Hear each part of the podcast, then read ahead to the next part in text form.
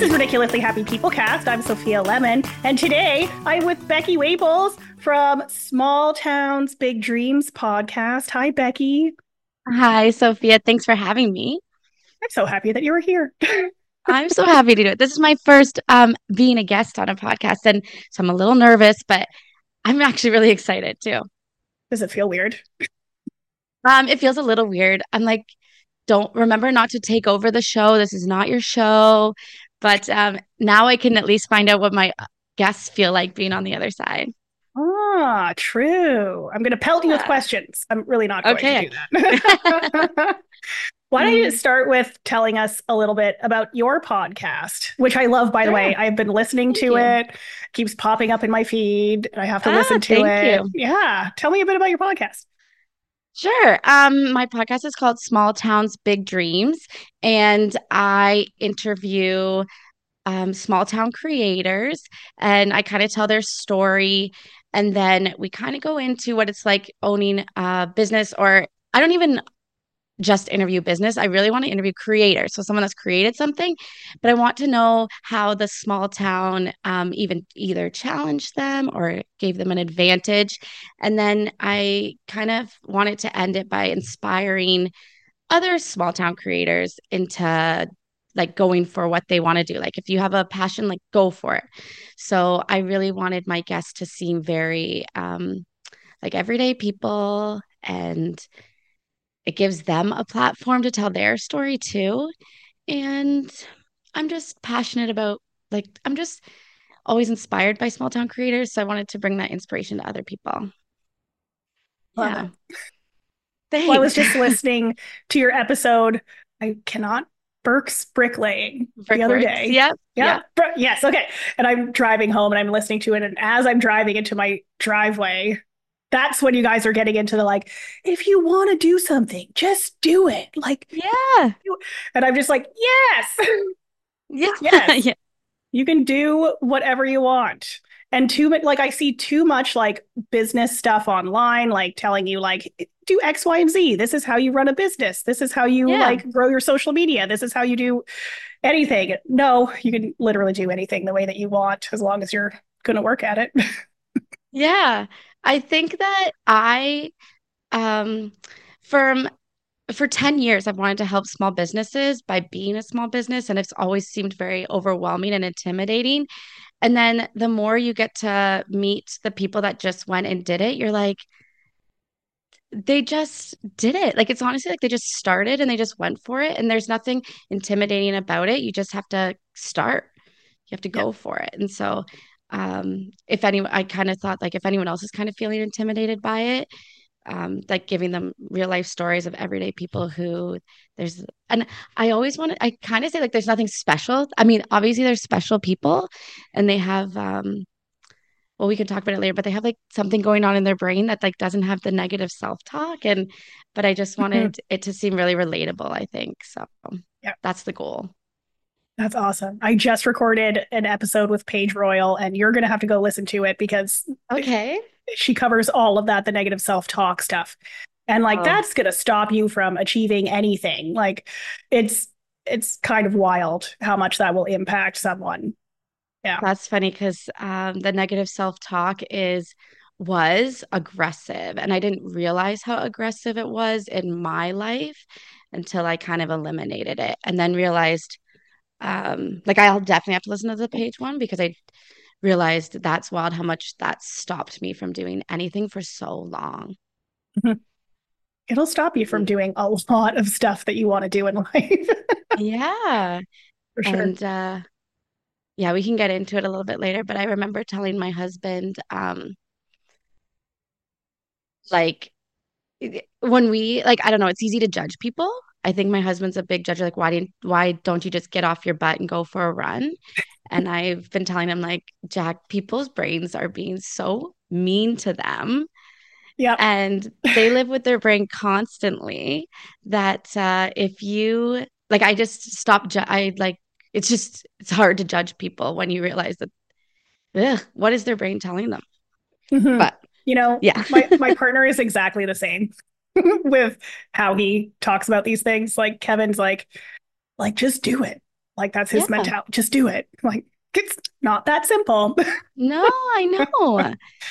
Oh, yeah, we're not sure. living in everyone's brains. Some brains are mean. Brains have such a range of functions. It's like crazy. And we are definitely going to talk about that today. But before we get into that, I would love to hear a little bit more about your family. So you're married, Okay. you're in the Port Yeah. Elgin area. Yes. So I was born in Lion's Head. I born and raised there. My parents were both teachers at the school there, so I had like a weird I had a weird childhood growing up where everybody knew we lived in a small town anyway, so everybody knew everybody, but everybody really knew everybody when my parents were teaching them. And uh, my parents taught like everybody. So even when I was even the older kids that I would never have like known, I would have just like glared at them. My parents taught them and they would have talked about me and my sister while they were teaching, right? Um, and then I met my husband. My husband's from up here as well. Um, and we moved down to Guelph because my husband raced horses. And so that was Ooh. closer to all the racetracks. Yeah. Um, we lived in Guelph for, well, like for 10 years, um, moved around. And then we had my oldest in 2018. And like three months in, honestly, I was like, I said to my husband, like, we have to move back home. I can't do this by myself. I need my family around. So he got a job in Port Elgin. And so we moved, like, we went from talking about it to living in Port Elgin, like in two weeks, sold our house, found a realtor, fixed it, sold our house. It took about four weeks to sell our house, but we were up here renting a place pretty quickly. That's still fast. Yes. And when you have a newborn and you want to move home, you're like, I will do anything. Let's go. Like I, so we did that. Um, and then we've lived here in uh, Port Elgin until 2018. I had my second in January of 2020. So right before COVID hit, some people got to meet him and then we went into lockdown very quickly. Um, and then, yeah, we've been here ever since. Um, I when my so when Carter, my youngest, was about eight months old, I didn't have maternity leave just because they were so close together. I never really went, uh, and since we moved, I didn't have a job up here when I when Ollie turned one. So I worked as uh, or had it in home daycare. I took some kids in, and I did that for a while, and then um, that got kind kind of got overwhelming, like never leaving the house and always being around crazy little children. So I did end up getting a full time job when Carter was able to go to daycare. So he was about 16 months old. Um, do you want me to keep going?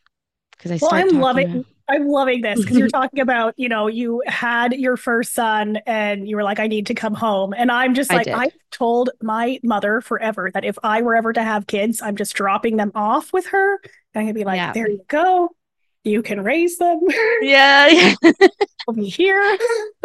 I said I've I've seen it around, but like the biggest parenting hack is being around your parents. Like when you, my friends that live far away from their parents, I'm like, how do you do it?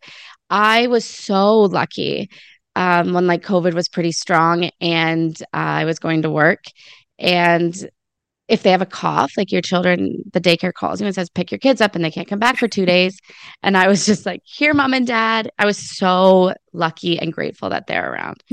And my parents, uh, they have five grandchildren because my sister has three, but they are the best. Oh my God, they're so good. My kids are obsessed with them and it's so nice. They're still like a half an hour away. So they they feel like they're I'm not like knocking on the door constantly, but oh, it's a parenting hack to have parents nearby. Oh my gosh, grandparents nearby. It really Yeah. takes a village for sure. Mhm. Um, I can't believe that like modern society hasn't really clued into this. An individual person cannot do maternity leave and take care of the kid No. the entire time. Like that's insane. Kids Yeah. are a lot of work and babies are a lot of work Too much and work. exhausting. And you are not going to function if you don't have sleep and you don't eat properly and you can't get some exercise. It is just not going to work. So I love that. And also, Yeah. your kids are super lu- lucky because I assume that your parents are still living in Lion's Head. And I don't They actually live in like, They actually moved to? Chesley. okay, that's nice too. We're taking a quick break, and while we do, I have a favor to ask you. Would you please take just a couple of moments to leave us a rating and a review in your podcast app of choice? Your feedback really goes a long way in helping us reach new people and also improve the podcast. So thanks very much. And we're back to the show. Yeah. I didn't want to talk up Lion's Head too much because I really don't want people to find it because it's like the only place on the peninsula now that's like still kind of quiet. Uh, I know. and it's flippin' beautiful. And so no one go there. It's awful. I remember growing up, um, August long weekend, it was like aggressive. You're like, there's nowhere to park and God. everybody's there. And it was one weekend a year. And now, um, when we go up, because my family uh, still has a family cottage in town, and it's every day. Every day you're up there, you're like, I can't find parking. And and I know it's not Tobermory, it's not Tobermory, but uh, it's aggressive how many people are up there Yeah. compared to when I was a kid. Oh yeah. And like I love the grotto. It's a beautiful Mhm. spot.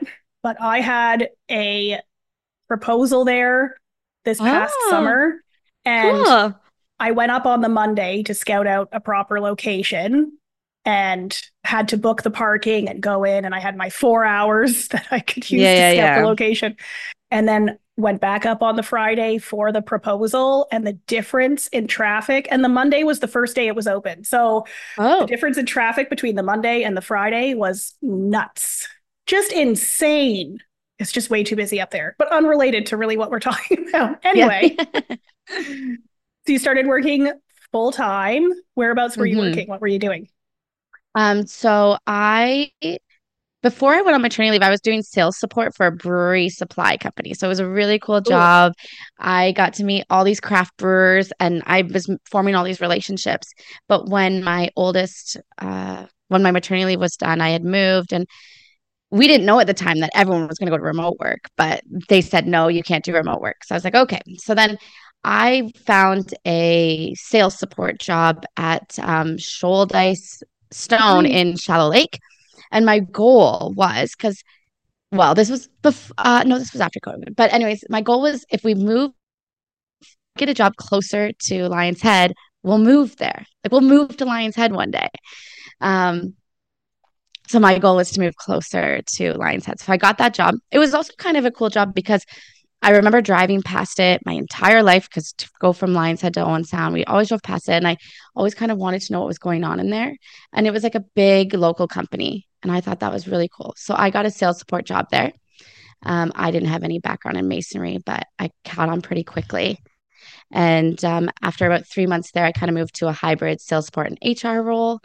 And um, I went from there. So I was there for two and a quarter years before I, which was brought me up to this summer before I uh, decided to try something else. But yeah.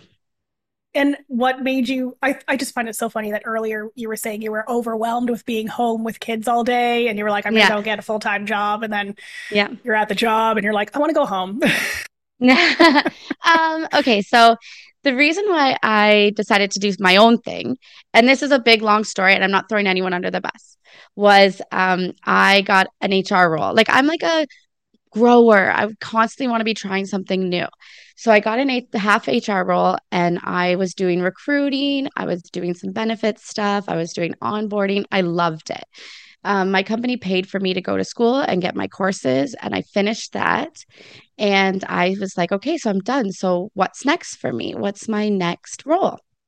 And I was asking people that I like highly respected, and they said that I, and I always think like this was a defining moment for me, but they said that I was too bubbly to be promoted up to higher up in HR.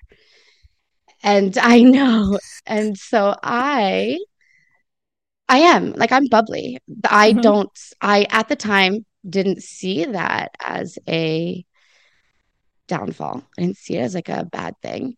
It's, Um, I'm just going to interject. It is not a bad thing. yeah. So um I struggled with that a bit because I so at the time I was like too bubbly. Is that a bad thing? And I was being told it was a bad thing, right? So I decided to look into it. Like, why am I too bubbly? Mm. When I was a kid, my everybody knew that I was ADD. Like I was constantly I wasn't hyperactive in the sense that I was like couldn't stay in my chair, but I was easily distracted, constantly talking, an overshare, bubbly. Like And my mom knew that. My parents knew that, but they didn't want to do anything with that. Um, when I was being told that I was too bubbly to be promoted, I was like, okay, I'm fixing this. Okay. Like, I'm going to be the person, I'm going to talk to my doctor. I'm going to get diagnosed. I'm going to sit at my computer. I'm never going to talk to anybody from 8 8 till 4:30. I'm going to get so much work done. They're going to see, "Oh, Beki was told she was too bubbly. Now she's like the best worker here. She has to be promoted." That was my goal. So last November I did. I went, I got diagnosed and I started a treatment plan. Um I it took a long time. I was con- still bubbly, still distracted, still um getting I like nobody except for them told me I was a bad worker. I was getting good performance reviews. Um I was I'm very personable. Like I was sitting at the front desk when someone came in, I was introducing myself, seeing what they needed help. Like I was in sales too. Um, when I had when I was recruiting new staff, I was making them feel comfortable the second they walked in the door. Um, I wasn't making it awkward. My bubbly personality was not holding me back, except from except for the people that they thought it was. Um, I started applying for new jobs too because I was just like, if I'm not going moving anywhere here, then I should try something new. And I was talking to um, not necessarily recruiters, but like job developers, like helpers that would help you with your interviews.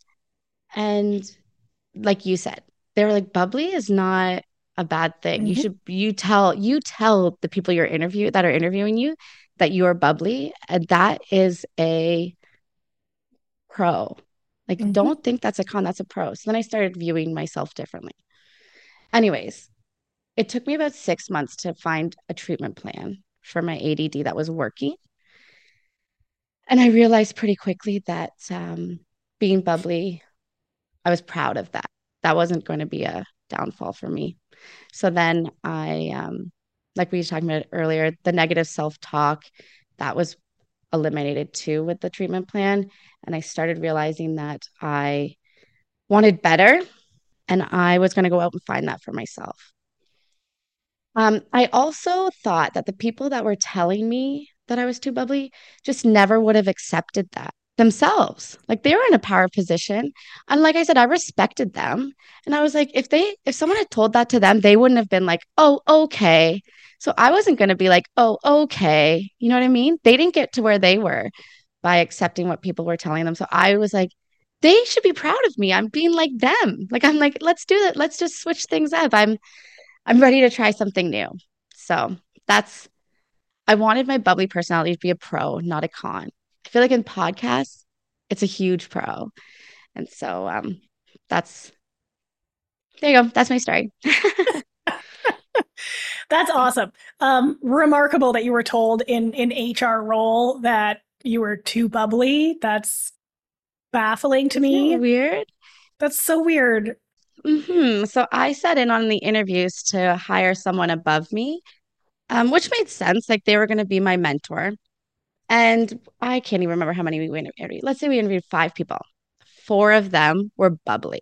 And I remember telling like uh, our director, I was like, I am inspired now. Like I thought maybe HR managers are like grumpy and aggressive and like they stare ahead and they can't talk to you. But no, 80% of who we've interviewed are just like me. And they were in higher positions. Like they were, um, they were already HR managers. So I was like, you think that I'm, um, like, you think that I can't do the job, but I'm witnessing people who are bubbly doing the job. And we ended up in we ended up hiring someone who just wasn't that bubbly. Like I liked her, but she was and I don't know, she was just not bubbly. She was just like more to the point. So my job wanted an HR manager that was not bubbly, but that's not what the world wanted. And that mm-hmm. was kind of the message I was being given. So mm-hmm. I'm glad I didn't see that. I'm glad I saw the other side, but mm-hmm. if there's something I've noticed about you, you're definitely bubbly. Thank you. if there's something I've noticed about you just communicating with you over the last couple of weeks, you're just open and welcoming, which should be a quality that is like sought after with human resources because Yeah. you want people to walk into your office and feel welcome and comfortable talking to you. Thank you. Um, I think so too. You don't want people to avoid you and look at the human resources department as like I don't want to go there because they are mean. Yeah, no, I didn't think that either. I understand that human resources deals with a lot of um like they have to tell people eh, like you're not getting a raise. You, they do the performance reviews and they can be bad, but I I don't know. I wanted to create this um I wanted to create a place that you were excited to come to work and I wanted there to be a lot of good things happening and um I don't know. That just wasn't it, the I guess that's not what they wanted either. Like I said, Mhm. I'm not throwing anyone under the bus. They I learned a lot there. Um, but I don't know. I just didn't want my bubbly personality to be seen as a con. And and then I was going to work every day being like, "Oh, uh, don't crack a joke right now." You know what I mean? Like I, I felt like I was being pushed down rather than lifted. And so um, it was just kind of becoming a crummy place for my self-esteem, I guess. But and I loved For all sure. the people there. There was a lot of people I loved there. Um, and I missed it every day. These days, if I go, if someone invites me out for dinner, I'm like, I just want you to know I'm going to talk your ear off because I spend a lot of time alone these days. They're like, it's So- okay. So you're doing are you doing digital marketing? Yeah, so um, I went to Fanshawe 10 years ago for Mhm. digital marketing and then never really did anything with it because uh, every time I would apply for a job, they're like, yep, you're going to sit in this office behind this computer and you're going to do A, B, and C. And I was like, no, I want to talk to people. Like, that's my thing. I want to talk to people. So um, I was working in a bank. I was working, I worked for a construction company. I just did a bunch of things trying to find a place for me. But um, Mhm. yeah, so when I uh, gave my two weeks notice, I didn't have anywhere to go. But my husband was like, "You'll find something. I'm I believe in you. You'll find something." And uh, a guy that I went to school with ten years ago, we probably text like once a year, just like, Mhm. "Hey, what's up? What's going on?"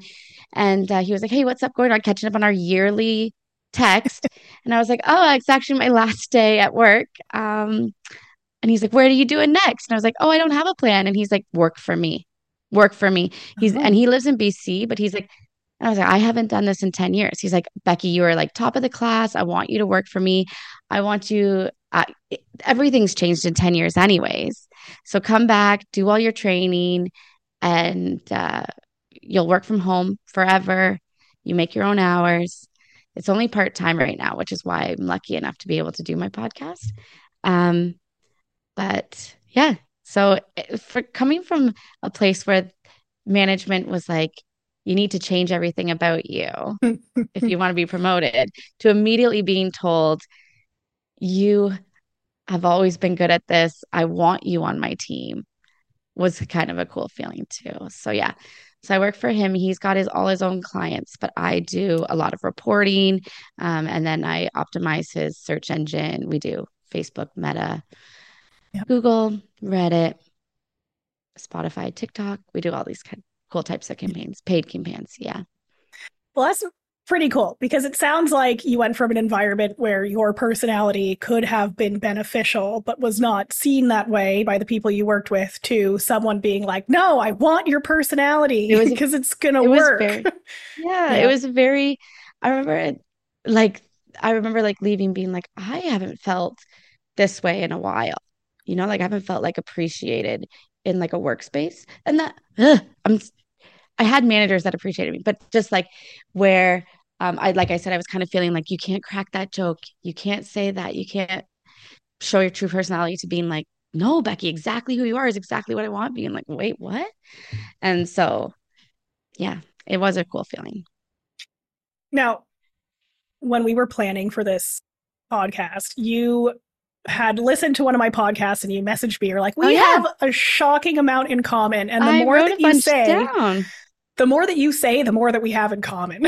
Yeah. Do you want to start from the beginning with your list? I know you wrote it. We both. Yeah, here it is. So we both went to Western and Fanshawe. When mm-hmm. did you who did where did you go first? I went to Fanshawe from okay. I think 2007 to 2009, I think. I was at Western from 06 to 09. Well, that's entertaining. So we literally swapped because yeah. I went from yeah. Fanshawe to Western, and you went and then from I Western went, to Fanshawe. yeah, and then I went to Fanshawe from 12 to 14. Okay. Yeah, so we moved. I moved to Owen Sound, then Guelph, and then I went back to London for two years to get my grad certificate in marketing, and then we went back. Oh yeah, and you took market. Oh, you took marketing at Fan at Western. Yeah, so I did um, photography at Fanshawe, and then at Western, I did media information and technoculture, which is just their fancy way of saying communication. yeah. um, I took childhood and social institutions because I actually went to King's, but I took a hmm. lot of, I took three women's studies classes on yeah. main campus. And then you said you had a minor in women's studies. Yeah, pretty much. Yeah. I did. So I finished my undergrad in three years. So I didn't get my minor in women's no, studies. I didn't either. No, same with me. It was like halfway through second year that I was like, I cannot do any more school. And I went to like see a counselor and they were like, well, you can just finish in three years. I was like, yeah. I'm doing that. So yeah, I did, yeah. I did like just a ton of women's studies classes every year, which was I really wanted, great. Yeah.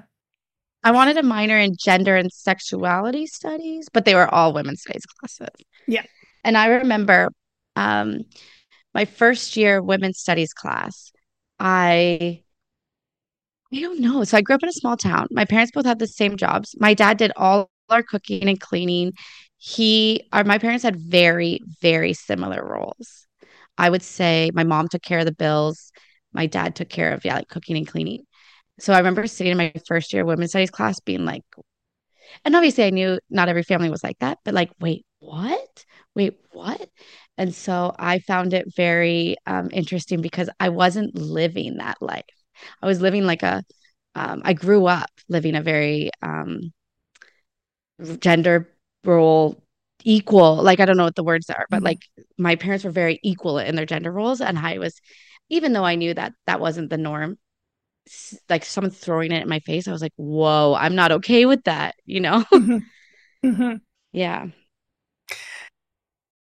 I think we probably had some reasonably similar growing ups as well. Like my your parents definitely know my mother, though my mother was a okay. teacher for the longest time and then she was director of HR for the oh, really? school board. So they definitely know each other. Wait, is um, it Lemon? Was her last name Lemon? Yeah. Yeah, Cynthia yeah. Lemon. I'll call her out. It's fine. Yeah, mom. um, but yeah, so similar sort of thing. Both of my parents worked, which was great. Went into women's studies, and then yeah, for sure, like heard everything in women's studies, and it just uh, gave me a different way of framing things in my mind. Sort of gives you a way of um, looking at how women walk through the world and how it is actually different from how mm men walk through the world, um, specifically white men. Yeah. white straight yeah. men. Straight. Um, and yeah. Cisgender. Yeah. Unfortunately, it gave me ways of talking about it, which come flying out of me um, on a reasonably regular basis with men. Unfortunately, mm-hmm. they have not caught up with the fact that, yeah, women have a different experience than men do in the world, which is really disappointing, but maybe we'll get there eventually. yeah. Yeah. I'm raising two white men because I have yep. two little boys. And so it's really my goal for them to be oh, just the best little humans. Oh, the best little humans. That's my goal because they don't really, they won't understand how much more they will have immediately just by looking at mm-hmm. them. I mean, I'm biased, but they're also good looking little kids. so, so yeah, so I I'm trying to do my best to teach them that that's not everyone's experience and that we will we will go over um, well a lot of we're like i'm also very gender based so i'm also like there's no such thing as girls and boys clothes there's mm-hmm. no such thing as girls and boys toys like i was mm-hmm. at we, oh, we were at the bookstore yesterday and uh, my mother said well that's a girl's book and i cringed and i was like i hope my children are not hearing this and uh Ollie, my oldest, brought home a Beauty and the Beast book, and he was like, everyone was telling me that this was a girl's book, and I said, and what did you say? Yeah. And he's like, well, I told him there's no such thing as girls' books. I'm like, then you did, you then you're fine. Like, you just read what you want to read. My goodness. So Yeah. that's a big goal. Is the gender base for me. Like, don't. There's no such thing as girls and boys' clothes. For sure. Definitely. Yeah. That's Um, awesome. oh, yes. I had another one. So you grew up in Coldwater? well, I was born there. We lived there for two years. But yeah, you mentioned that Yeah. you have I've family or something over there.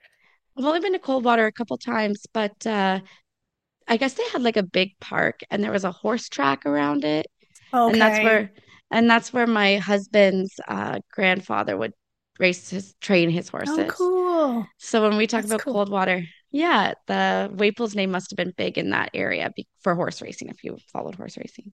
Oh, that's awesome. I do not, but still. No, I had I never did until I met him. And I was like, Do you want to marry a horse girl? Do you wish you were married?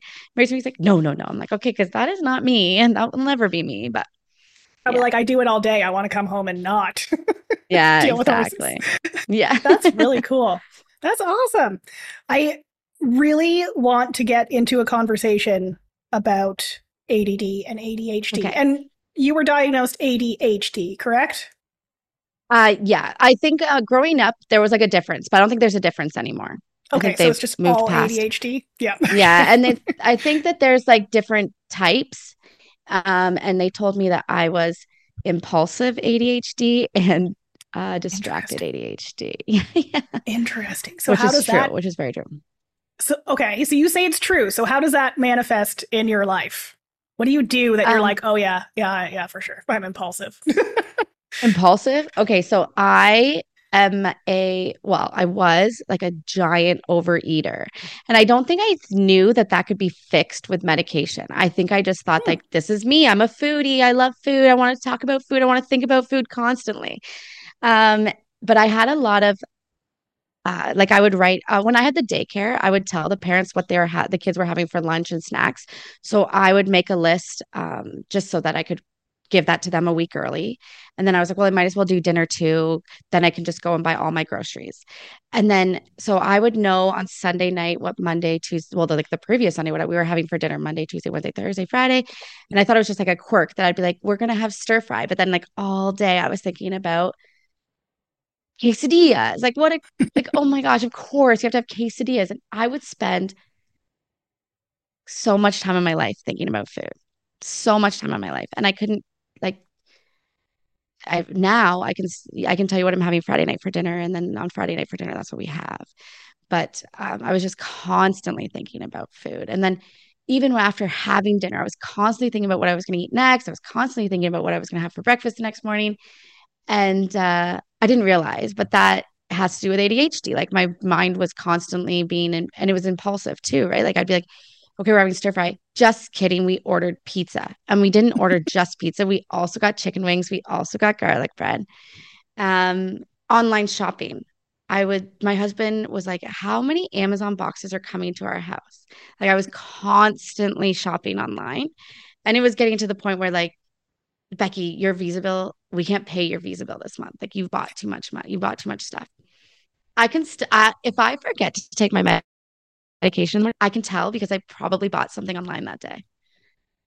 I and I didn't have what we were planning for dinner that night. So those are two big ones. At work, I was not able to like sit at my desk. I was constantly turning around to talk to other people.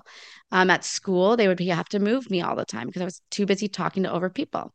Um, impulsive, I'm an overshare. So you don't need to know like the fight that me and my husband had every single word for word where it started. But I would meet a, a stranger and I'd be like, okay, let's talk. Um, so a big one was oversharing and then talking too much and impulsivity. Um, yeah, that's those were the big ones. At work, it was because, yeah, just constantly talking to people beside me when we all should have been working. I could see how that would be a challenge. Do you find that you still like to like get up and walk around and stuff and talk to people through the day? Or you like with medication, are you like hyper focused and everything? Because I'm in my no. opinion, I have like you know, we talk about ADHD in kids as if it's like a pandemic, it's a problem that kids mm-hmm. have ADHD in class. And my thought is schools just are not designed for kids to effectively learn these days. Like a kid with ADHD, yep. there's not a chance in hell that they are going to sit there and learn all day. But if you got mm. them up and walking around and like doing things while you're teaching them, they'd probably absorb more. Um, I don't, are you familiar with Grace in the Owen Sound area, the Georgian Riders no. Association? What I'm gonna have to write it down and put it in the show yeah, notes. Yeah. Um, but basically, it's an equestrian um, program for children with disabilities. And that was one thing I noticed. Like there were kids who had ADHD for example, and they'd be moving and you'd have them doing exercises and stuff and you'd talk to them and that's when they could focus is or absorb things when they were focused mm-hmm. on doing other things. Their body was moving and then when you were talking to them they were actually taking it in and right. absorbing it, you know? So I would are you like more focused and sit down more often or No. So what I wanted when I got diagnosed was to experience the hyper focused and I've mm-hmm. never experienced that. No, I don't. Mm-hmm. I've tried several medications and I've said to like my doctor, like, nope, still not feeling hyper focused. And she's like, but are there other good things that are happening? I was like, oh, of course, this is happening, this is happening, this is happening. And she's like, then, then I think that it's working. Like I, because I kept saying it's not working. Like I'm still uh, wanting to share what I did last night with staff, or I still want to um, I still want to. I actually, you know, I don't. I've never been one to like get up and walk around and move around. That's never really been me. Uh, but I still, and I'm not oversharing. Like I know how to like keep my mouth shut um, um, about certain things. Like they don't need to know that. I'm a much better listener, which is kind of cool with the podcast. I feel like before I would have just constantly been say, "Oh, I have a story too. Oh, I have a story too." but um, I'm a much better listener. So I'm not as impulsive in the sense that I need to share my opinion every time. Um, there's a lot of pluses that came. Hyper focus wasn't one of them. I wanted it to be, but hmm, that's okay. No, I I didn't want to change my personality either. Mm-hmm. No, I think at the beginning I did want to change my personality. I didn't want to be bubbly anymore. Um, but then a big one was, like we said, eliminated my self talk. I kind of could turn my brain off. My brain was just constantly going. I could kind of turn it off. And when you can turn it off, you can understand that what it's saying is not like it's like mindset. You're like, hey, I don't want to feel that way. So then mm-hmm. I can be like, brain, stop talking, and then it listens. And uh, so that was the big change. That was the big change, and that was a oh, like the best change. That's what I that's what I needed and my favorite part about being diagnosed and being on this treatment plan. Mm-hmm. Well, there's a lot of creativity wrapped up in ADHD. Like you have all of these gosh darn ideas and you want to address them all the mm-hmm. time. like pops into your head, you want to do it. oh, exactly. And I also want to do it. And then I come up with all these plans and I have this great idea. And then my brain is like, okay, you're done. Like I'm not, I wasn't like a doer. So I was a brainstormer. Absolutely. And uh, constantly coming up with new brainstorming. But then once the brainstorming was over and you had a plan ready to go, my brain was like, but you can't actually do that. And you're like, oh, yeah, of course, I can't actually do that. And then I would go blank again. Um, I was, I found like throughout uh, school and even college and university, I'm very smart. Like even when my um, manager now was like, you were top of the class, I was like, I guess I was. But my brain was constantly telling me, like, no, you're not. Like, mm-hmm. you're not that smart. And I took a lot of um, entry level jobs because of that. And I would start an entry level job, and uh, my manager, like a week in, I think my job that I just uh, at Schultes, like two days in, my manager was like, wow, you're catching on to this very quickly. And uh, you're a lot like, I, she never said, like, you're a lot smarter than what we were expecting. But she was just like, wow, you're catching on to this very quickly. I don't know if we expected you to catch on so quickly. And I was like, oh, eh, whatever. I worked at, when I worked at BSG, my manager, I think it was like quite a few months in, said, we almost didn't hire you. We almost didn't hire you because um, originally there was only one position and they actually ended up hiring for two. So I was the second choice. And they're like, but you have blown us away since you started. And I think it's because my brain kept telling me, like, oh, you're an entry, like, you can only do so much. But I, I'm actually fairly smart.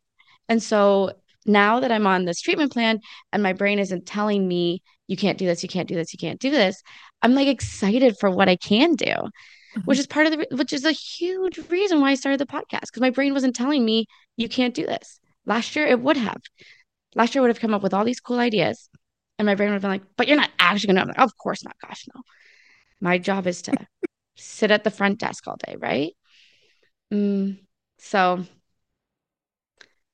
I don't know. It's kind of a cool feeling like learning new stuff about yourself, even at 35. Mm-hmm. Oh my God, we're the same age. This is too much. Oh. but anyway, um, what it sounds like to me is that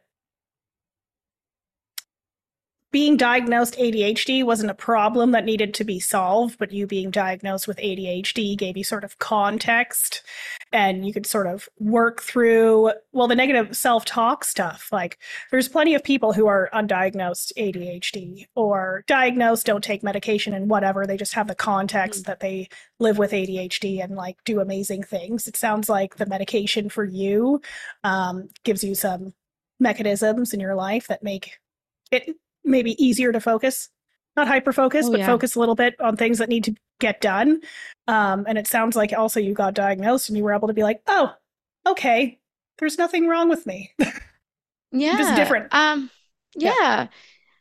um i think okay so uh, my husband is a, is against me advertising that I take medication. He's like, no, you should be telling people that, or just a change in your lifestyle and a change in your your um going for walks and what you're eating should have helped you. And I don't deny that. I'm sure it is. But I was not eating healthy and I was not exercising because my brain was just like, it was just constantly giving me other things to do. Like I was so caught up in my, like I was just so busy up here in mm-hmm. my brain that I couldn't even going for a walk didn't even seem reasonable to me. Like, do you know how many times I signed up for the gym and then my brain told me, well, you're going to go and then you're going to be late for this, or then everyone's going to be looking at you and all these things. So you were, my, I was just like, okay, I'm not even going to deal with this. I'm just not going to go. And I'd just rather sit here on my phone and play the games because my brain is quiet when I do that.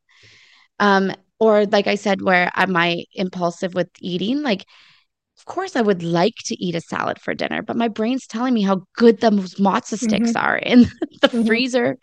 And like if they're not in the freezer, that I should go buy them, or how good the um pizza from Domino's is. That it just got so loud in there that I was like, ah, I'm just gonna do that, or I'm just gonna sit here and do nothing.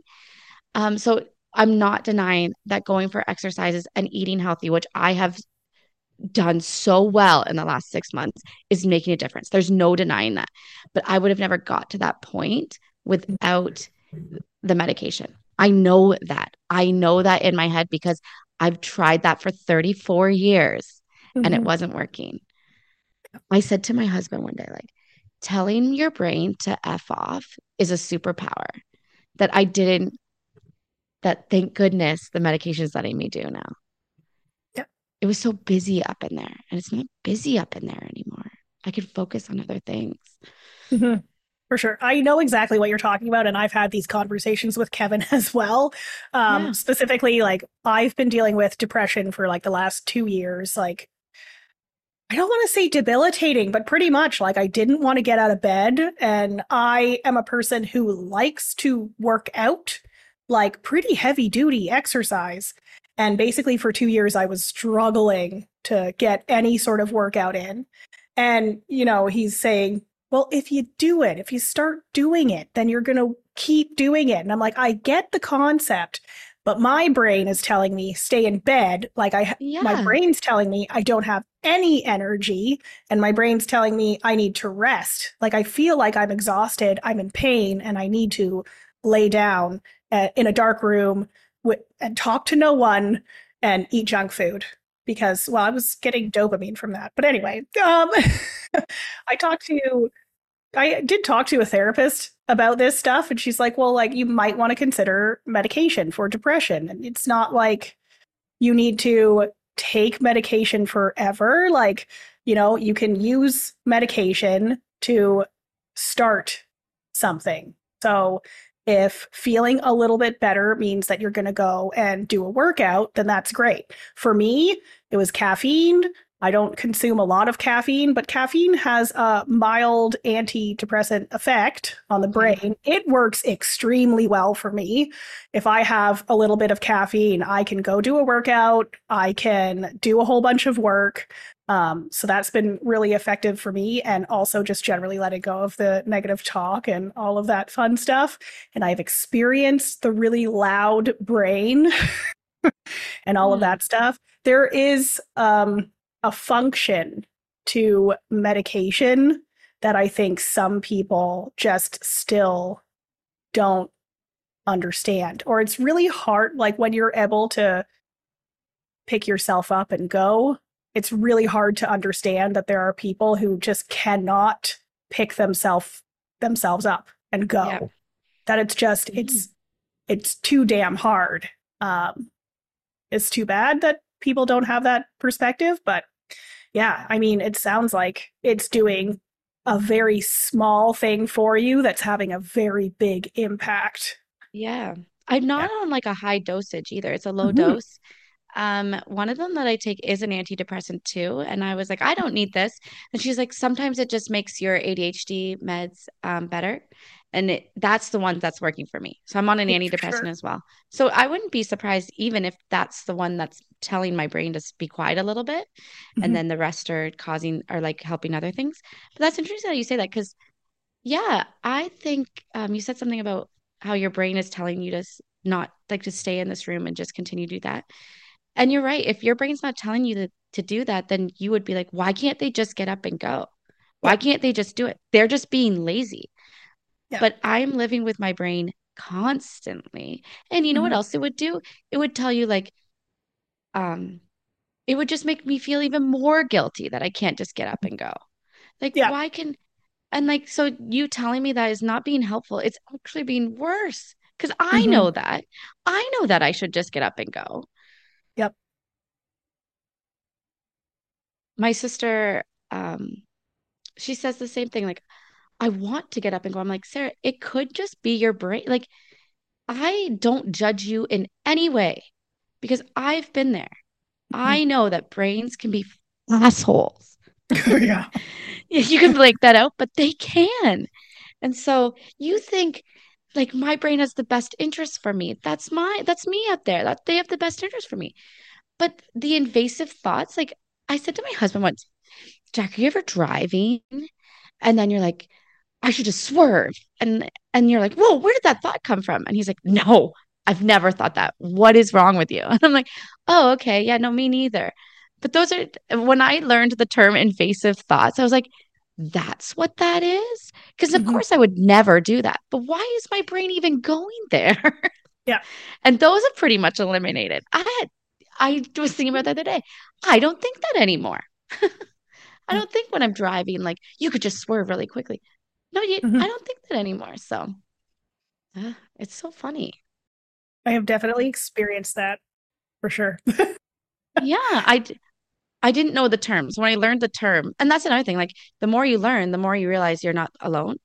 So when I didn't re- when I didn't know that term, I would, couldn't figure out why my brain would do that, especially when I would never act on it. Um, so why did I even think that? And then when you realize you weren't the only one going through that, and then you had a term for it, you're like, then why am I doing that? Yeah. So at Well, least you and- can identify it and realize it. Well, Hmm. and I mean, you think you'll never act on it, but like you know how you feel when you're not in a good place. I know how I feel when I'm not in a good place. There are people who feel that bad and worse to the point that they harm themselves. Um, Mhm. and that's a reality of life. Can you imagine feeling so bad in your brain that you are willing to physically harm yourself or Yeah. make all of the voices in your head stop by Yeah. ending your life? Like, that's a reality for some people. And it's definitely unfortunate that some are lacking the perspective that, you know, my brain's making me stay in bed and I can't just get myself up and go because you're right. Like, that just makes you spiral. Like, I know I should be able to just get myself out of bed and go, Mhm. but I can't. And like, Yeah. I'm laying in bed depressed and like physically in pain. And I'm like, I know if I go work out, I'll feel better, but I can't get myself to can't. go work out and feel better. Mhm. And I should be able to do that, but I can't. Well, that means that I'm weak. And, you know, like it just compounds things and makes them worse. And yeah. I think. I think talking about these things is pretty important because hopefully someone hears that. Like, I'm taking medication, it has flipped my world upside down, and I feel so much better. Like, that's what people need to hear about, not that just get out of bed and go do it. You know? Yeah.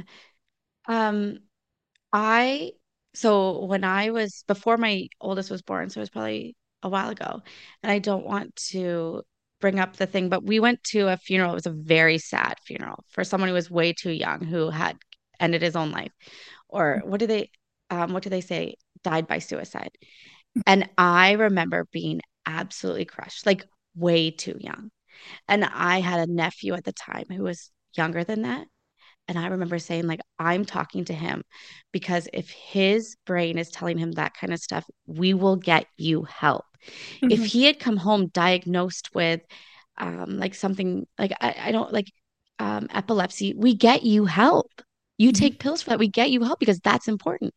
But there's like a stigma. Well, I don't, it's just bad thoughts. I don't need help for that.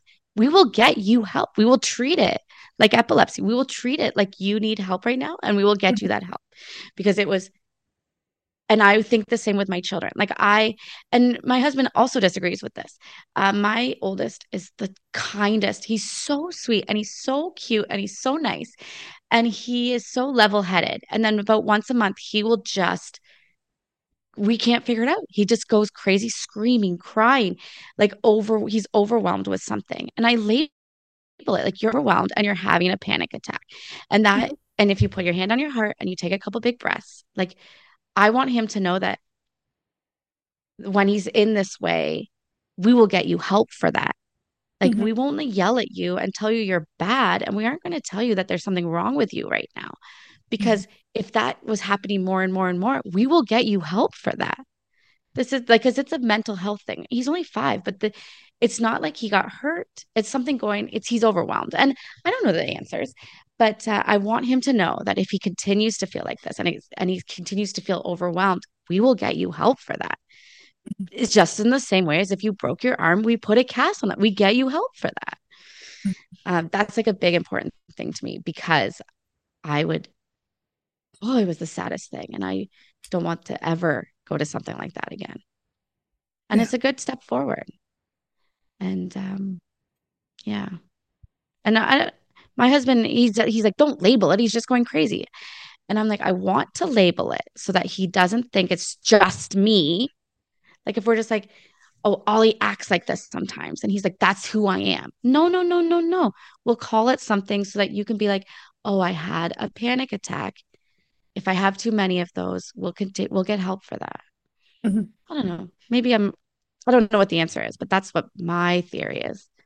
Well, I think with kids, I mean, when you're, I get not wanting to label things, and I don't think that you should necessarily be labeling other people. Like we have these conversations around like the LGBTQ community specifically, and trans and non-binary individuals, and we don't want to Yeah. label things and Yeah, yeah, blah blah blah.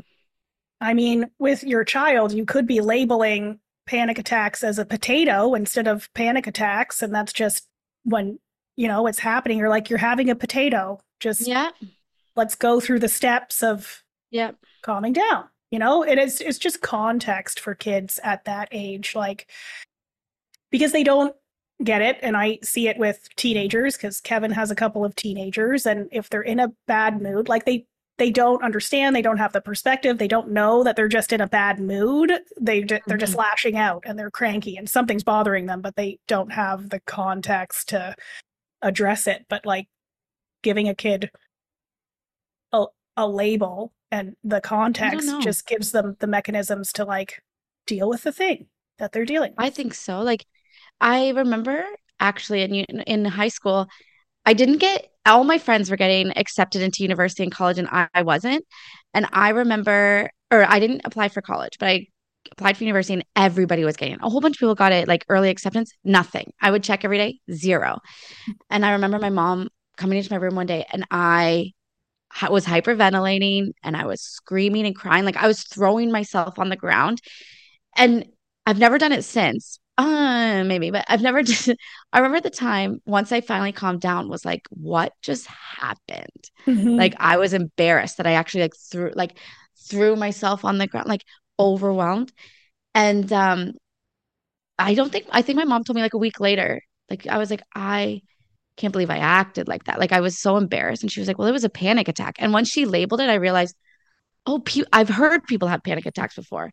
It wasn't, it was something out of my control, is kind of what I felt like. I was like, oh, that was like a mental health thing that was out of my control at that time. And I, the embarrassment went away. It turned out that I had filled out my um, application wrong. I told them that I was a French speaker. And so once I changed it to English, all of my acceptances came in. But I remember feeling like, I remember, I think, yeah, then my mom said, Well, you had a panic attack. And once she had labeled it for me, so it worked for me, anyways, I was like, Oh, so that was out of my control. Like I had known what a panic attack was. So I knew that people that experience that, that's, they don't want that to happen. That was out of their control. Instead of me being like, all of a sudden, I was just acting inappropriately and wild and I can't believe um, what if that happens again? And so in my head, I was like, if that happens again, I can tell people I'm having a panic attack. Mm-hmm. And then we can go from there. You know what I mean? So that's what it felt like at the time. Um, and so that's what I kind of want Ollie to feel like too. Like mm-hmm. you can be like, this is out of my control why I'm feeling like this right now. I just need to do my steps and mm-hmm. then I feel better. So yeah. Well, and everyone has had the feeling of being so emotional, like angry, sad, scared, whatever, to the point that you physically feel like your body's going to explode. Like mm-hmm. everyone has had those feelings. Um, I would suggest that the Dalai Lama has had those feelings as well, although he's been practicing for a very long time to not mm-hmm. let those things get the better of him. But that is not something that we learn in school. Emotional no. intelligence is not something that is taught. Um, and unfortunately, what we teach people is, you know, you sit quietly, you raise your hand to speak, and you do your work. And that's about it. That's what we teach in school for emotional intelligence, which isn't really emotional intelligence. And I don't think it does kids any good. Obviously, adults because it's not even the kids that are struggling with these things these days. It's because they didn't learn them. Yeah. Yeah. Like we're struggling pretty hard with this stuff right now. The number of people who have in my networks who have stepped away from doing things, who are, when you talk to them, they're just like short and snippy and angry and who are using the wor- word overwhelmed. The number of people who are saying these days they're overwhelmed and they need to cut back and everything right now is like it's a lot of people and the people that you don't think are going to do that like so many of the people who are in these networks with me it's just like dropping like flies like step, stepping back from roles left right and center because they're just overwhelmed, overwhelmed with stuff yeah and we don't know how to deal with this overwhelm stuff. mm-hmm. Um, yeah. yeah. Quieting the mind is definitely a big deal. yeah. It makes you a better person. Yeah, it's yeah. Yeah. And like I said, it's like um you think your brain is on your side. Like that's me up there. And mm-hmm. so I think once you learn that it doesn't always have your best interest at heart, mm-hmm. then you're like, well, what can I do so that it does? And like you said, like if it was, if you're in your bed and you're like, well, my brain has my best interest at heart and they're telling me to stay here and think all these horrible thoughts. And it's really hard to realize that you can find help, but you can. Yeah. And I also think that um, some places are over, like Canadian mental health is probably overwhelmed right now. So mm-hmm. even if you're like, I need help, it might take two months for you to get that help. Mm-hmm. I and that's a scary feeling too. Yeah. I don't know what the answer is, but well, I'm just I feel like it my life's changed since I realized that. And I kind of hope that if someone else was thinking that, they can figure out that there's a way to change your life too. That's really awesome. Like good for you. mm, thank you. Thanks. Mm-hmm. And it's unfortunate because, you know, people like your husband or like Kevin, who like when they deal with a mental health issue, they might think that they just have to will themselves out of whatever the issue is. Um, and that's unfortunate. Hopefully, more people talking about this stuff will help. Like, you can go yeah. on medication forever. You can go on medication for a short period of time. You can drink caffeine and have more energy so you can do stuff. Yeah, you made a good point. Like, um, I picture myself being on this forever. But you made a good point when you said, like, you don't have to go on it forever. You can go on it, start doing the exercise, start eating mm-hmm. healthy, and then go off it. And the exercise and eating healthy will probably take you, continue to take you. Mm-hmm. Um, I'm kind of scared if I went off it, my brain would start talking meanly to me again. And then I wouldn't go for the exercises and I'd start eating badly again. And then I'm just back where I was. And that might not be true.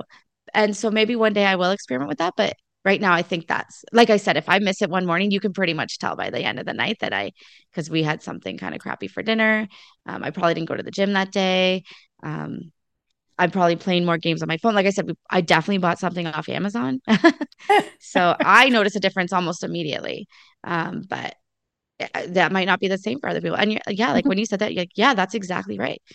Yeah. Getting taking it so that you can get off the couch and start eating healthy and then let that continue to take you Mm-hmm. Well, and you see the difference now, right? So if you were to decide that you want to try going medication free, then if you start, I wouldn't, yeah, you know, feeling like your brain is a little bit too loud again, then you start taking the medication again. Yeah.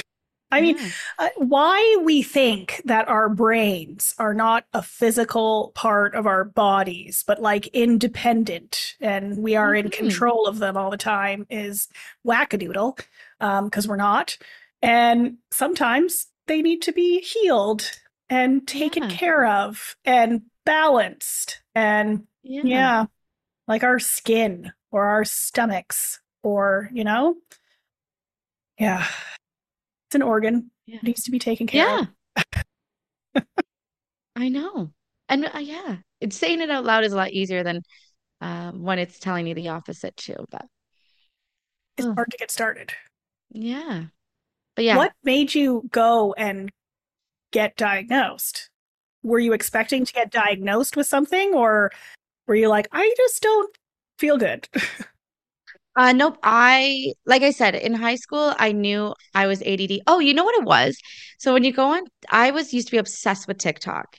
Just hmm. quieting my brain, quieted TikTok. I deleted it. It's so easy not to go on there. but I would go on TikTok and they would be like, if you have ADHD, this happens, or if you this happens to you, this happens to you, this happens to you, this happens to you, you have ADHD. And I was like, yes, all of these things happen to me. I also think that it might have just been for viewership. They just might have been like, if you like pizza, I'm like, yes. They're like, if you like tacos, that's me. They're like, you have ADHD. I'm like, that must be me. I love pizza and tacos. So I do know that some of them were just like, um, uh, like, uh, trying to get you to like and like and subscribe or whatever. But um, it just got to the point where it seemed really relatable. And you would see these people on TikTok who looked just like you, who had been diagnosed lately, and they were telling their stories. So I, listening to that, was like, okay, I want to be a success story too. I knew um, in university, like I said, I used to be, I knew that I was smart. I just knew that I couldn't put the work in. And I used to always think to myself, like, if I could put the work in, where would I be? Mm-hmm. Where would I be if I'd put the work in? And so that is what I wanted. I was like, okay, they're telling me I'm too bubbly. I know I have this thing. If I can get the work done, where will that take me? And it showed me that it's not going to take me to a corporate job, but it's going to make me be, yeah, a digital marketer, a podcast host. What, like, what's next for me? Like, honestly, it seems I'm excited to see what's next for me mm-hmm. because I will put the work in now. I know I will. I've done it with the podcast. It's crazy how much work a podcast takes. I didn't know that. It is a part time job, it's a full time job. Yeah. But it's so much fun and I like doing the work. Mm-hmm. And I would have been a big person who was like, nah, I'll get to it. Nah, I'll get to it. I need to give a shout out to Hannah. She was my uh, Naturally Well by Hannah was my first um, guest. And I remember I was like, oh, my house is a mess and she's coming over here. I'm just going to message her and say, let's do it a different day. I, she can't come. I'm too, um, my house is too messy. And she messaged me back and she's, and she's holistic. Like she does all the exercise. She, her, she's doing all the brain or all the eating healthy. And she's like, no, Beki, I'm coming over today. And when she came over, she's like, Beki, if I didn't, I knew what you were trying to do. You were trying to like not do it, right? You're trying to tell yourself there's a reason why you shouldn't do it. But that's, I'm not going to let you do that. You're going to get this episode done and you're going to post it. And so I was like, okay. And I did. And I got this high from it that I was like, okay. And I had already promised someone else to um, interview. So I had to do the next one. I, when, when I say had to, I was like, I, I got to do the next one. I got to do the next one. I got to do one. And I've, I got to give her a shout out because she knew what I was trying to do and she wouldn't let me do it. And so she's a big reason why I could to do more. But yeah, putting the work in is a big thing that I just my brain could tell me all the reasons why you wouldn't have to put the work in. And so I just wasn't, you know, like you're fine just being sitting at the front desk. You don't have to do any more than that. But I want to. So it's but it requires you to do work all right, well, let's do it. What work do I have to do? Let's do it. So, mm-hmm. well, it looks like now your brain has the ability to do the creative stuff, or like mm-hmm. maybe like the negative self talk was stopping you from doing all the creative things your brain wanted to do, and yeah. Was yeah. filling in that time with like more negative talk. Whereas now you can be like, I'm going to do it. I'm going yeah. to publish a podcast. Mm-hmm. And you're doing a very good job, by the way. well, thank you. It's even like I, um, so I started walking last. May and I'm like kind of competitive, not competitive, but that was my my dopamine wasn't even the walking. My dopamine was sharing with people. I went on another walk. I went on another walk. Like people that have dogs. I was thinking about this that people that have dogs are like, I go on three walks a day, Beki. Why are you so proud of yourself? But I was not doing anything. I was not yeah. doing anything. I was sitting on my butt. Like, um, so I was proud of myself for going for another one, going for another one, going for another one. And then I re- oh, you know why I wanted I wanted new running shoes. And my husband said, You're not even using your running shoes. Why do you need new running shoes? And he's like, Go for 10 walks. And if you go for 10 days, 10 walks, buy yourself new running shoes.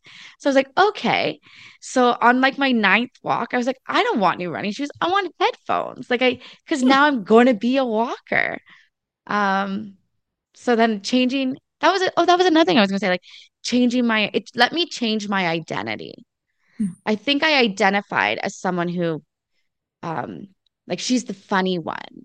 She's the mm-hmm. drunk one. Like I, that's another thing. I have, I ha- I'm not sober, but I've, I've basically eliminated my drinking for like once a one weekend a month, mm-hmm. and um, I don't go overboard when I drink anymore. That was an impulsion thing. Like I was mm-hmm. just constantly drinking. I'm the fun. I'm the funny drunk. That's what I identified myself as. Um, and now I identify myself as like a walker, a podcast mm-hmm. host, mm-hmm. a reader, like all these healthy identities. Um, and so that's a big deal too, changing your how you identify yourself. Because my brain would tell you, you're the funny drunk. That's who you are. Mm-hmm. I served for so long because when you're a server, you can go out drinking afterwards and you're the funny drunk. Like I've always uh it's always been easy for me to make friends. So like you're the friendly one. Um and you are even friendlier when you're drunk. So my brain told me that for a long time. And um it doesn't tell me that anymore. It kind of you're now when I drink, you're like if you drink anymore, you're going to do something embarrassing that you're not going to like the next day where I used to like pride myself. Like, did I do that? it's so funny. Like I made all these people laugh by doing that. That's so funny. And then and then like a couple days later, like I can't believe I did that. But that didn't wouldn't stop me from doing it again. Mm-hmm. And uh, I don't.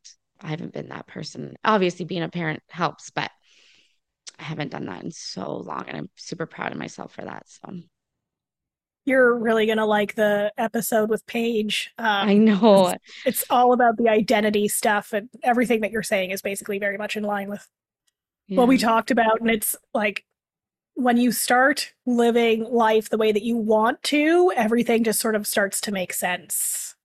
And like it's Mhm. easy. Like it's so easy to, yeah, continue to be yourself and feel happy and everything when you're actually living life according to your values. Yeah, for sure. Um, I read somewhere that like you have no obligation to be the person you were five minutes ago. So like you can change your identity at any time.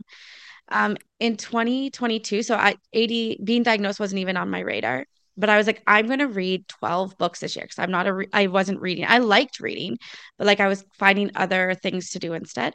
So I was like, one book a month. I'm gonna read 12 books this year. And I started reading and I was like, I read I read 99 books in 2022. And so I went from, yeah. And so then I was identifying myself as a reader. Like people were reaching out to me to find out what books they should read. And I was like, mm-hmm. okay. And so all of a sudden, other people were identifying me as this reader. And so I that is a big thing for me because I realized I changed my identity just by doing it. So like I can be a podcast host just by doing it. And then you you can tell people and you can be proud of that. And I I thought back to myself like if I hadn't have read all those books, I don't think I would have realized that how easy it is to change your identity. Like I became the book girl. Like if they would they like like I said, like people would reach out to me, what book should I read? And I'd be like, well, what do you like? And uh, oh, and then in 2023, my goal was to read self-development books because I was basically Mhm. just reading fiction. And reading self-development books also made me realize that my brain's kind of an asshole. And that like mindset, you know, and that and so I definitely should give that um props as well, like give that recognition as well that reading all these self-development books has certainly helped too. That's awesome. Yeah. What are you reading right now? Well, I'm reading fiction. Actually, okay, so I'm reading fiction right now. Um, I really liked thrillers, mystery thrillers. Like who did it? I wanted to read the I was reading the book so quickly because I wanted to know who did it. And now I'm into cheesy romances. So I'm reading a book called Love, Love Theoretically by Ali Hazelwood. And I would not put that on like a I would not say that this is like a highly intelligent read, but I just love cheesy romances right now. I read her Love on the Brain, and as soon as I was finished that one, I was like, "What's next? I need another one." Like they're, you know, like those predictable ones, but like they Mhm. make you smile, and uh, Yeah. so yeah, that's what I'm reading right now. And I should get into a Christmassy romancy one, but no, no, I don't think I'm. That's that maybe be my next one, something Christmassy, but Yeah. yeah, The predictable books are awesome. And also, I find sometimes with fiction, just the easy reads Oh, are really good. yeah. Like one of my favorite um, nonfiction books, and I don't read a lot of nonfiction. I mostly read the self help stuff. And I think Okay. that we need to rename that genre because it sounds Oh, yeah. sad, but it's friggin' great. Um, is the Poultry Collective and then the Republic of Dirt. So it's two books, one after the other, and they're so neat. It's like okay, there's like four narrators. Um, it's all about this 12 year old girl, but it's um, this like 35 year old woman who moves to the country and she meets the farm hand on the farm that she has taken over, who's like old and a curmudgeon and he hates everything. And then yeah, the alcoholic 21 year old across the street who's like like emo goth in the Oh. middle of the in the country yeah. and then this 12 year old girl who keeps showing up and it's just the most hilarious thing because it it's like what each chapter is writ is narrated by a- different one of these characters oh yeah, yeah.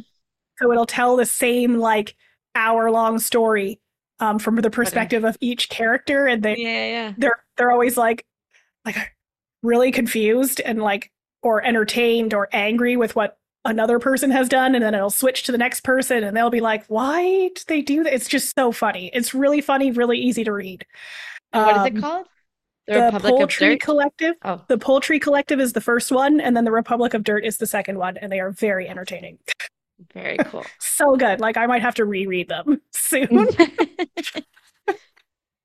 Yeah, I read 47 books this year and my goal was 50. So that's another reason why I'm trying to read easy, cheesy romances because I'm like, they're so easy to read. You just sit down and like, I feel like if you skip a page or two, like you really didn't miss anything. It's true. So yeah, like I, I read on my phone on the uh, treadmill.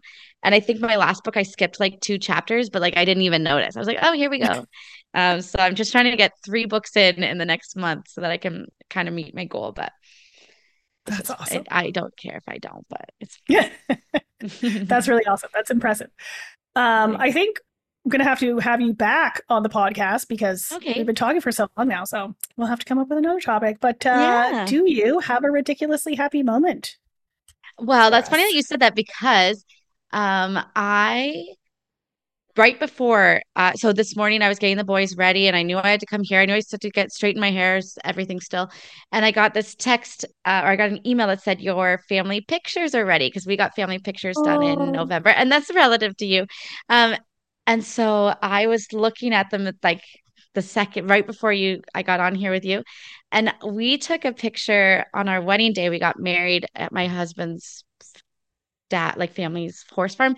And so there's a picture of me uh, and him in my wedding dress, whatever, right in front of their like little side barn. It wasn't the horse barn, but a side one. And so when we got our family pictures taken, I said, I really want the four of us in front of that barn. And I just got the picture. So I'm like, Oh, I'm beaming. They're so cute. I'll probably post them on Instagram today. You'll see it. But that's my ridiculous having getting these pictures that we took in the beginning of November. I'm just so excited. Oh, that's cute. I love, yeah. I love getting um, that kind of stuff done. Like just to, well, yeah, you do it every day, but just to mm-hmm. like look back and remember what that you felt like in that moment. Mm-hmm and it was a good experience too. She was very friendly, and my boys were in such good moods. Ugh, like you have anxiety the whole time. Like, are my kids going to behave? And then the pictures, they're just beaming. You're like, they behave. Like they were just so good. Oh, we're definitely yeah. going to be talking about that on your podcast. So yes. yes. So you're going to be on my podcast next week. We'll uh, I'll be interviewing you, and that's very exciting which is yeah. awesome. So everyone's going to have to go and subscribe so that they can listen to that. But I'll be sharing it as well. So yeah, you're that's awesome. Yeah, so. you're um very. I've only known you for a little bit, and you're very supportive. I need to up my game. Like I need to start sharing and posting way more than I already do. Um, but I wanted to say that to you that you're very supportive, and I really appreciate that. That's a really thank you. Thank you. No, thank you. Um, so my ridiculously happy moment, I told you that you were going to hear about this um, later today. I'm a giant nerd, okay. um, total geek. And I, on Friday, swapped computers with my studio and my office and everything and ran a whole bunch of updates. And this morning I came to the studio and I'm plugging everything in and getting ready for this interview.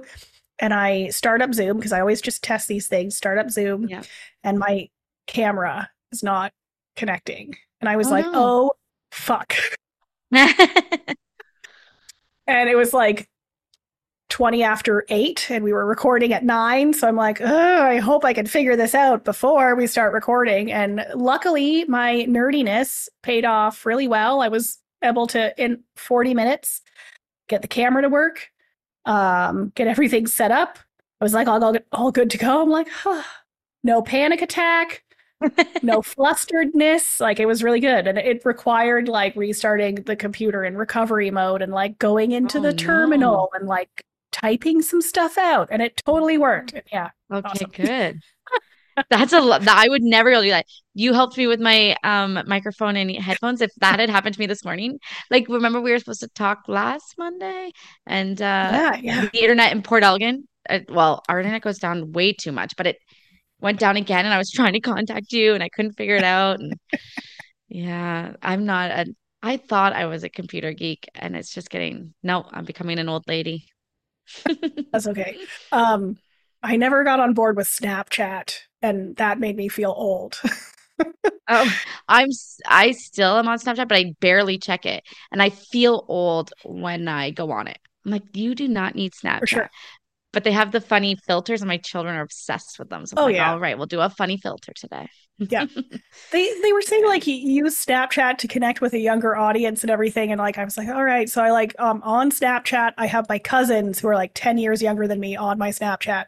And they just kept sending me pictures of the floor. And I'm like, is this what people do with I don't know Snapchat? what that. I I'm like, no I idea. can't get on board with this.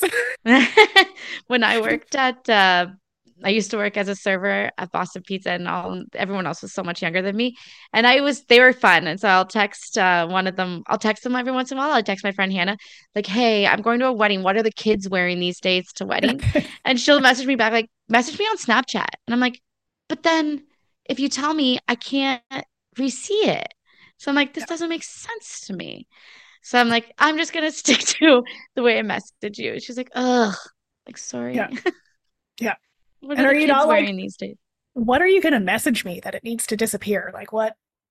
Yeah, that's well, yeah. What are the kids? I don't know. I guess I would. I guess I could use that against them. Like, look, remember when you said this? I love sending that to my husband.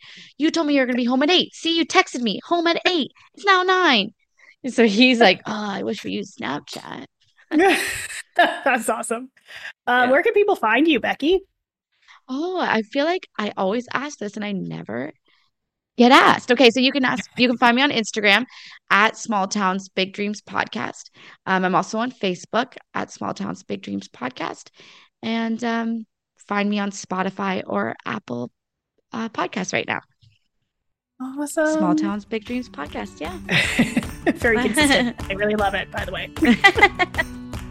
All right, and I am Sophia Lemon. I photograph ridiculously happy people, and you can find me on Instagram as well at ridiculously happy people, and it's spelled with a PPL instead Yeah. of a P E O P L E. yeah. Whatever. on Facebook and on Pinterest and at sophialemon.com. And if you want to have your ridiculously happy moment played on the show, follow the prompts on social media when they come up, or you can record your own if you go to happyp.pl slash moment, and then we will play it. And who do you know who is experiencing a lot of negative self talk? Um, they should probably listen to this episode. So share it with them, and you can use the shareable links in the description below. And then please subscribe, rate, and leave a review. Please, please, please. Um, and thank you for listening, and I'll see you next time.